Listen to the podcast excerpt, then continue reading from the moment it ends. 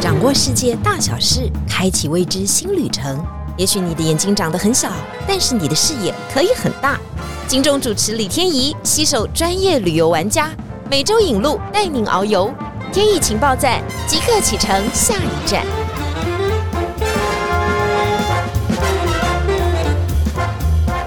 情报站，你说赞不赞？欢迎大家今天来到节目现场。今天我们要去一个我们似乎还没有讨论过的国度——澳洲去。大家说澳洲，哎，好像我们自己买票啊，自己去啊。那雪梨歌剧院看一看啊，这个黄金海岸跑一跑啊，布里斯本啊，去看看它的这个野生生态啊，这件事情就结束了。但是我刚刚谈话的过程当中，好像漏掉了一个很棒的城市，去到以后几乎无负评的城市。大家去到以后会突然想说，嗯，这里是澳洲吗？感觉到好山，诶，不是好山，就是好的城市，很多英式的风情都聚集在这个城市。那这个城市现在也有直飞的飞机。最重要的是，我们要到这个城市去喝它的美酒，吃它的美食。那谁来带路呢？今天我们邀请到我们的。澳洲达人 Derry，Hello，各位听众朋友们，大家好，我是 Derry。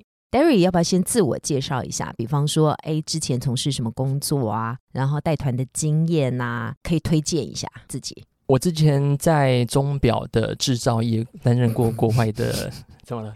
没有，每一次都好跳痛哦，因为我们来的来宾都是 我之前在半导体公司工作过。你说在钟表制造业担任过那个国外业务的工作，哦，所以后来到发商也的一个运动用品店做过物流管理相关的工作，后来才正式来到旅游业。那一开始早期的时候是从事产品企划。带团大概是最近这七八年左右的时间。你看他之前从事的工作跟后来从事的工作完全不一样哈，一个都是在 in house 嘛，等于室内嘛哈，一个就完全走出去，是不是？终于在工作的过程当中才知道自己的最爱是什么？真的没错哈，因为我真的一直到来到了旅游业，出国带团之后，才发现到这是我目前从事过最累的一个行业，但也最开心。哎，没错。有的时候，当然过程当中很累哈，要处理客人很繁杂的事情也很累哈。但是每一次回来都是很好的回忆，因为客人的回馈也会让你觉得非常的开心。那应该是非常直向的回馈。像尤其在疫情之后，我带了这几团当中，对于每一个家庭来说，他们都亏违了三四年没出国了。哎，终于有一趟机会可以去家族旅游的时候，就算帮他们多拍一张照片，多看一个风景，我觉得他们都是非常非常的开心。嗯，看到 Derry 就知道了，他感觉就是一个正向大男孩的这个形象哦。想必啊，刚开始接触澳洲的时候，有一段不堪回首的 往事哦。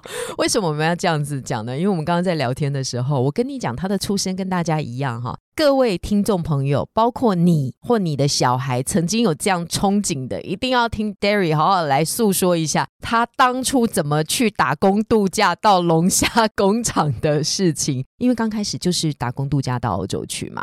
对，当时是在二零零七年，那时候我刚好退伍的时候，所以那那时候还没有去什么钟表公司上班，也都还没有去发商上班的时候，都还没有。那个时候是我刚还在念书的学生的时候，那我就因为休学退伍，然后我就直接因为钱没有很多，对，所以就只买了一张单程机票。哦。想说不回来了，啊，没有是没有钱，想说赚到钱再再买就对了。OK，所以当时就飞到澳洲那边去。那当时因为钱真的不多的情况之下，一个礼拜大概要付掉一百多块的住宿费。OK，如果我没有赶快找到工作的话，可能一个月我就得要回台湾了。嗯，哦，所以当时就有朋友推荐我到那边的一个龙虾工厂。那是在西岸还东边？嗯，在西澳。西澳对，所以西澳最大的城市，大家把地图摊开一下，就是 b u r s 嘛，哈，博斯。那他那个时候是采矿的一个大城，所以算是一个有钱的城市，但是开发当然没有那么好。那么像雪梨那么的现代，那你就在那边从事龙虾工厂的工作。对，当时因为西澳那边有出口到世界各地非常特别的一种龙虾品种，叫做西眼龙虾。西眼龙虾，它的大小跟我们一般吃波士顿龙虾其实大小差不多，可能就是你一点五倍的手掌大小。但是它的特色在于它的刺特别的多，对，所以呢，基本上我们在龙虾工厂的工作最主要的部分是在于每天的新鲜龙虾捕捞上岸之后，他会把它统一送到博斯附近的加工厂去做处理。那处理的时候，如果遇到龙虾新鲜的，他会整只全部冷冻出口，然后送到世界各地去做销售。那如果不新鲜的时候，就是我的工作了。哦，不新鲜的也要卖吗？还是直接把它丢掉或丢入大海？我是比较希望不新鲜的龙虾可以丢到我的肚子里面去这样子，可惜不是。所以你还是得处理这不新鲜的龙虾。嘿，基本上一般龙虾不新鲜的话，是在于它头部是不新鲜啊。所以，我们接下来工作呢，就是要把它们挑出来不新鲜的龙虾当中，放在一个类似像不锈钢的平台，一个尖锐的平台放上去之后，用手的力量把它给送进去，把它头给硬是活生生的。处理掉，对，接下来就要用你右手的力量把整个头给拧断，这样子。天哪，龙虾工厂是一个杀生的工作，哎，那时候心情应该很不好吧？那个要处理很多吧？以天来计算的话，我早上大概从八九点开始，就一直不停的在拧龙虾头，一直到大概十二点多到一点才结束。嗯，中午还是晚上？呃中午是中午，可以四个小时的上班。对。然后这样子就杀了很多神，所以我只有做一天。我觉得我还是吃龙虾就好。你的意思是说，它虽然已经不新鲜，但它把头部处理掉以后，后续的这下半身，它还是可以卖出去，还是可以出口。是的，哈。之后我把头去除掉之后，它把身体的部分会留到下一个环节，然后会有专人帮他把用水柱把他身体的排泄物全部洗干净之后，一样帮他冷冻包装出口。送出去的，因为它是很好的品种啦。西眼龙虾是真的蛮有名，是。但是我想问大家，说要打工度假，最重要当然第一个经验嘛，哈，看起来这个经验没有好，但是可以赚很多钱吧，这是事实吧？哦，算是哦。以当时二零零七年澳币的汇率来说，是一比三十，所以我光做一。天龙虾的工厂的工作，大概就赚进了澳币两百五十块钱。两百五十块乘以三十，好了，就七八千块。而且是多，对，而且是十五年前的时候，而且只要四个小时，哎，但是还是不行了，阿弥陀佛，不能不能，这毕竟是杀生的工作哈。我们如果想说，难怪那么多同学要去澳洲打工度假，是因为澳洲它当然有人力的缺乏，而且有一些工作其实澳洲人可能自己也不愿意做，那他们希望用这种比较便宜的人力，他们认为便宜啊，但是对我们来讲是高非常高额。大家算一下，一个月工作二十天呢，大概就有十几万的。收入哈，如果在 Burst 的那个城市，但十几万，因为 Burst 的物价很高，所以大概就是一般般，大概台湾大概十万八万左右的生活，那也是非常不错了。这个是你的第一个打工度假，但是你其实还有在接触到其他的打工度假嘛？对不对？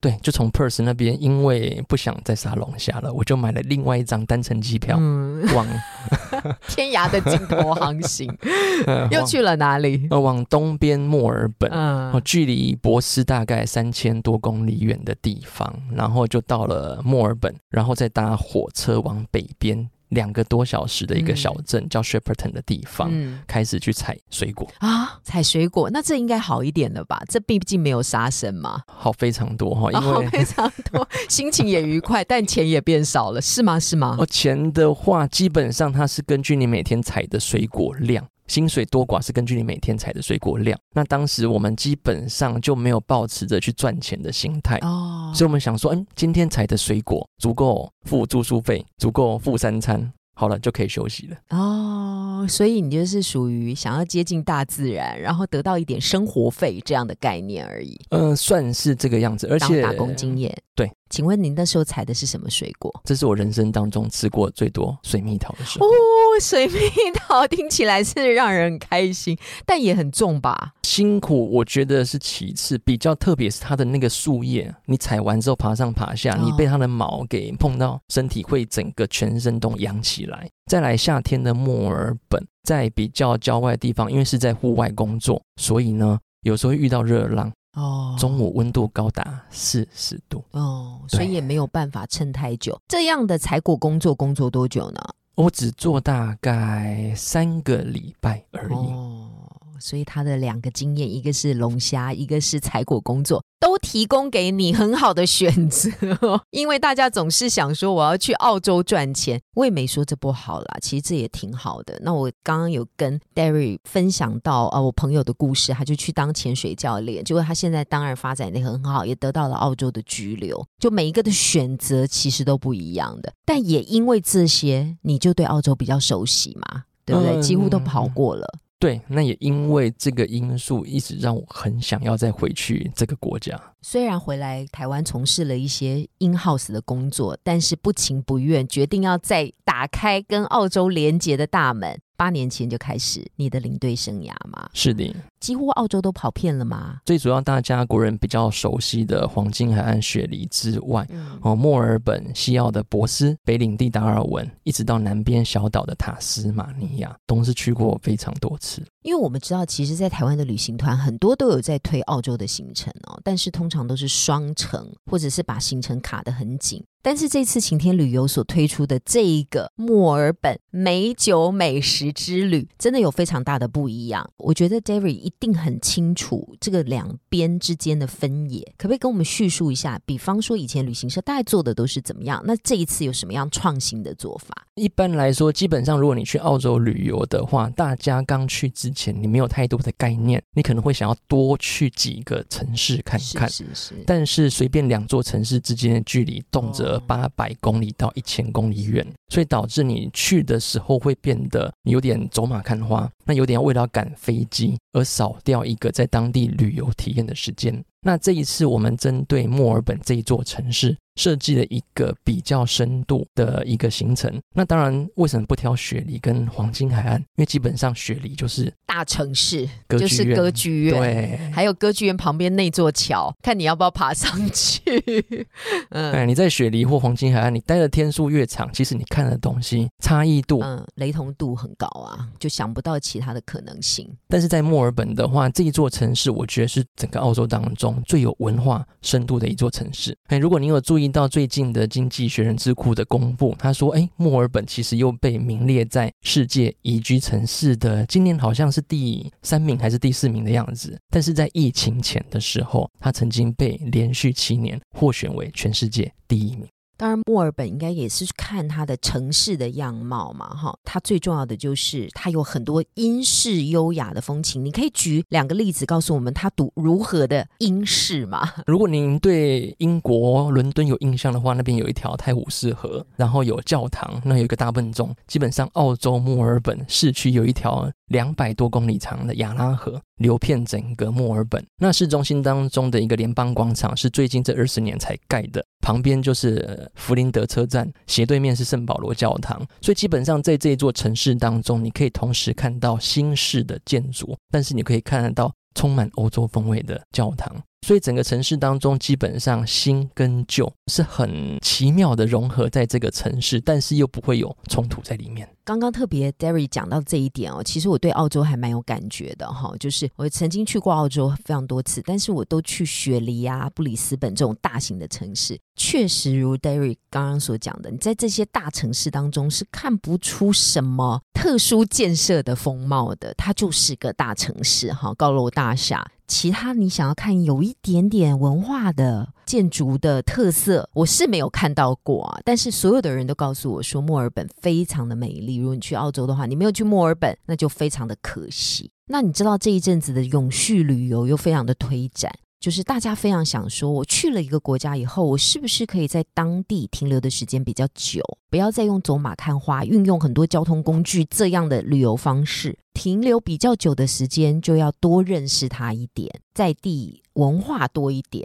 那就可以塑造出这种永续的概念。那我觉得墨尔本应该算是一个蛮符合这样的一个旅游想法的城市。接下来的问题就是哈，因为墨尔本应该讲澳洲太多葡萄酒了，那这一次我们又主打美食美酒，我们先来讲酒的这个部分好了。那我们这次的这个行程当中，到底会参观什么样的酒庄？然后这个酒跟我们认知有什么样的不一样？嗯，我们基本上的话，在墨尔本这边的话，我们安排到两个酒庄去参观。一个的话去参观，它是整个南半球当中，它主打的是地下酒窖最长的。地下酒窖最长的，对，这个点是在墨尔本附近吗？还是靠近哪里？哦，当然不是在附近的哈，因为基本上我们行程是比较长天数待在这个地方，才有机会安排到这样的地下酒庄。它距离墨尔本西边车程大概要两个多小时，就开两个小时之后，我们会到这个酒庄去。他看到的是最长的地下酒窖，大概有三公里长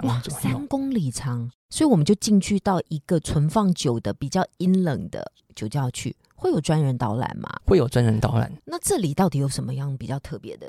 这边的酒比较特别，是一个叫做 Shiraz 的一个葡萄品种去酿造而成的香槟酒。讲到这里，我知道了，Shiraz 应该算是澳洲最。好的葡萄品种，最有名的葡萄品种啊，因为好与不好这个见仁见智嘛。最有名的葡萄品种，如果我们 Google 打的话，一般会告诉我们希拉。对，这是澳洲的特殊的葡萄品种希拉。基本上希拉它是从法文那边西哈去翻译过来的，同一种葡萄品种从法国来到澳洲之后，它把它做了一点名字的更换。那这个葡萄品种它来到澳洲之后，不知道是为什么，因为这边的气候，这边的土壤。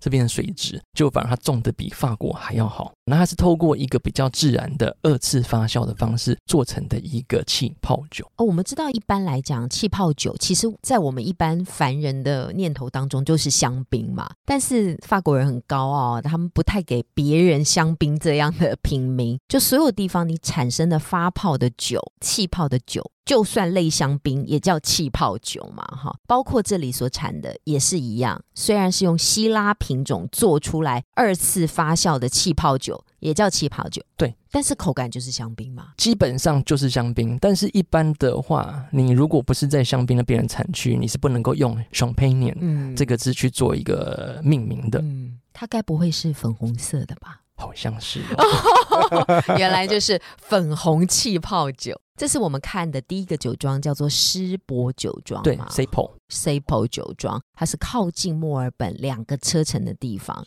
我们的美酒第一站想要推荐的就是这里，因为这里有一些特殊的景观，它有三公里长的酒窖。听到这里是不是就很诱人啊？感觉进去以后昏昏沉沉的也不用出来了。接下来我们要前进第二个酒庄，这第二个酒庄有什么特别的呢？第二个酒庄它是在 Peninsula Island 这个地方，刚刚那个酒庄在墨尔本的西边。另外一个是在墨尔本的东南边的一个半岛上面，这个半岛它的气候还蛮舒服的，因为后旁边就是有靠海边，所以有受到一些海风的调节。在一个山丘陵上面的一间当地人常去的酒庄。基本上这个酒很少外销哦，通常都是这样子，哈，要他们行阿来的人，还有自己把它喝掉，绝对不会让别人来分享。对对对，这个酒庄我们会在里面做什么样的活动呢？哦，当然除了品酒之外，我们会在那边吃一顿酒庄料理。酒庄料理这个是需要花比较长的时间吗？还有它有什么特色的地方？那基本上这间酒庄，你每次去的，它都是属于出那个叫做无菜单料理哦，不知道吃什么。对，但是呢，基本上它里面吃的东西一半的这个食物来源都是来自于酒庄旁边的一个小小的那个叫做农地田园，他们自己种的东西。第一个不是吃素吧？哦，不是的。我想说，哎呦，真的农地田园，我们早上跟里面的鸡打招呼，中午是不是就会吃掉它？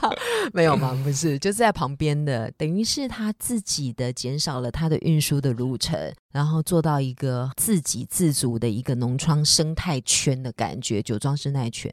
嗯，所以这个酒庄看它的外观建设是比较西式一点的，然后有玻璃屋的感觉，然后里面当然可以试饮很多酒，而且重点是外面就是有葡萄园的。基本上你去澳洲的酒庄参观跟品酒，不见得适合葡萄酒的地方旁边会有葡萄园，它可能只是一间门市而已。所以这个葡萄酒庄是特别的。我之前也去过了，像是布里斯本的葡萄酒庄啊，我知道现在澳洲的酒庄都蛮推行的，就是循环再利用的这种想法哈。我去的那个酒庄呢，当然非常的大，它的那个屋顶都架设太阳能板，所有的废水呢都是在酒庄当地就进行了处理。你叫我品酒呢，我也喝不出来什么好与坏。但是我觉得酒庄如果很用心的来增加这些设备，还有有一些永续的想法的话，我觉得是真的是挺好的。您本身是品酒专业户吗？我之前有考过一张 WSET 的那个，好像什么英国烈酒之类那种执照。那您先跟我们讲一下，这个第二个要参观的酒庄的酒的等级是不错的吗？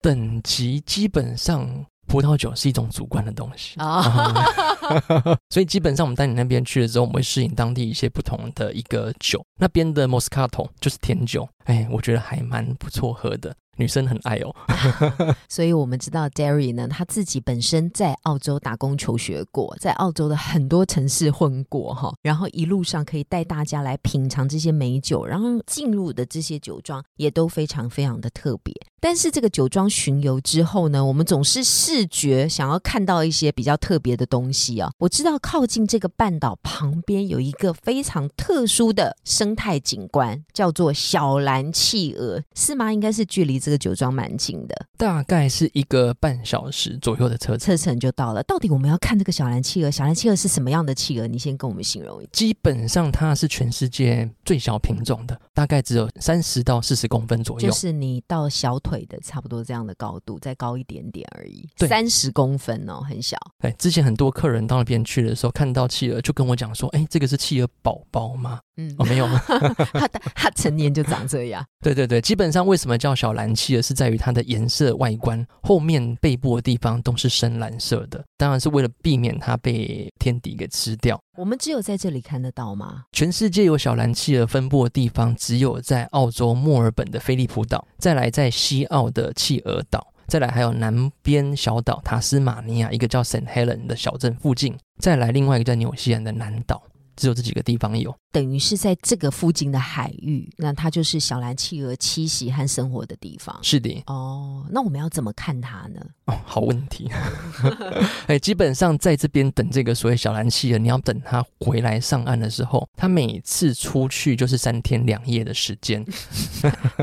它有背它的背包出去三天两夜，睡袋要带好，还要出去觅食，觅的整个肚子满满满的食物，回来喂它的小 baby。哦，那回回来的时间点一定是在天黑过后。天黑的时候，它回来的时候不会被天敌，比如说老鹰，比如说狼，比如说猫给看到，才把它吃掉。所以天黑的时候，慢慢就会从海边那边。摇摆的，慢慢慢慢走上岸来。走回来的时候，我都会跟客人提醒你，千万不要看到他走回来你就跟着离开了，因为你回去的路上，你可能会巧遇小蓝企鹅，刚好就在你面前出现哦。哇，这是一个很特殊的自然生态景观的观察嘛？大概都要在靠近落日的时分啊，你要守在那个海滩上面哈，就可以看到小蓝企鹅慢慢的上岸的感觉。然后注意沿路上你可能遇见它。这个小蓝企鹅有什么样特殊的习性吗？啊，我知道之前因为晴天的玩家来跟我们分享过，南极大陆上所有企鹅的品种都非常顾家，而且呢都要妈妈先出去觅食。那小蓝企鹅也是这种生态吗？